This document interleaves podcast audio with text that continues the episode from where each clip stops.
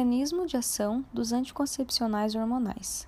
O mecanismo de ação da pílula combinada estrogênio e progesterona envolve a supressão da ovulação, que acontece pela inibição da secreção hipotalâmica dos fatores liberadores das gonadotrofinas, fundamentalmente o GNRH, assim como pela inibição da síntese de gonadotrofinas hipofisárias.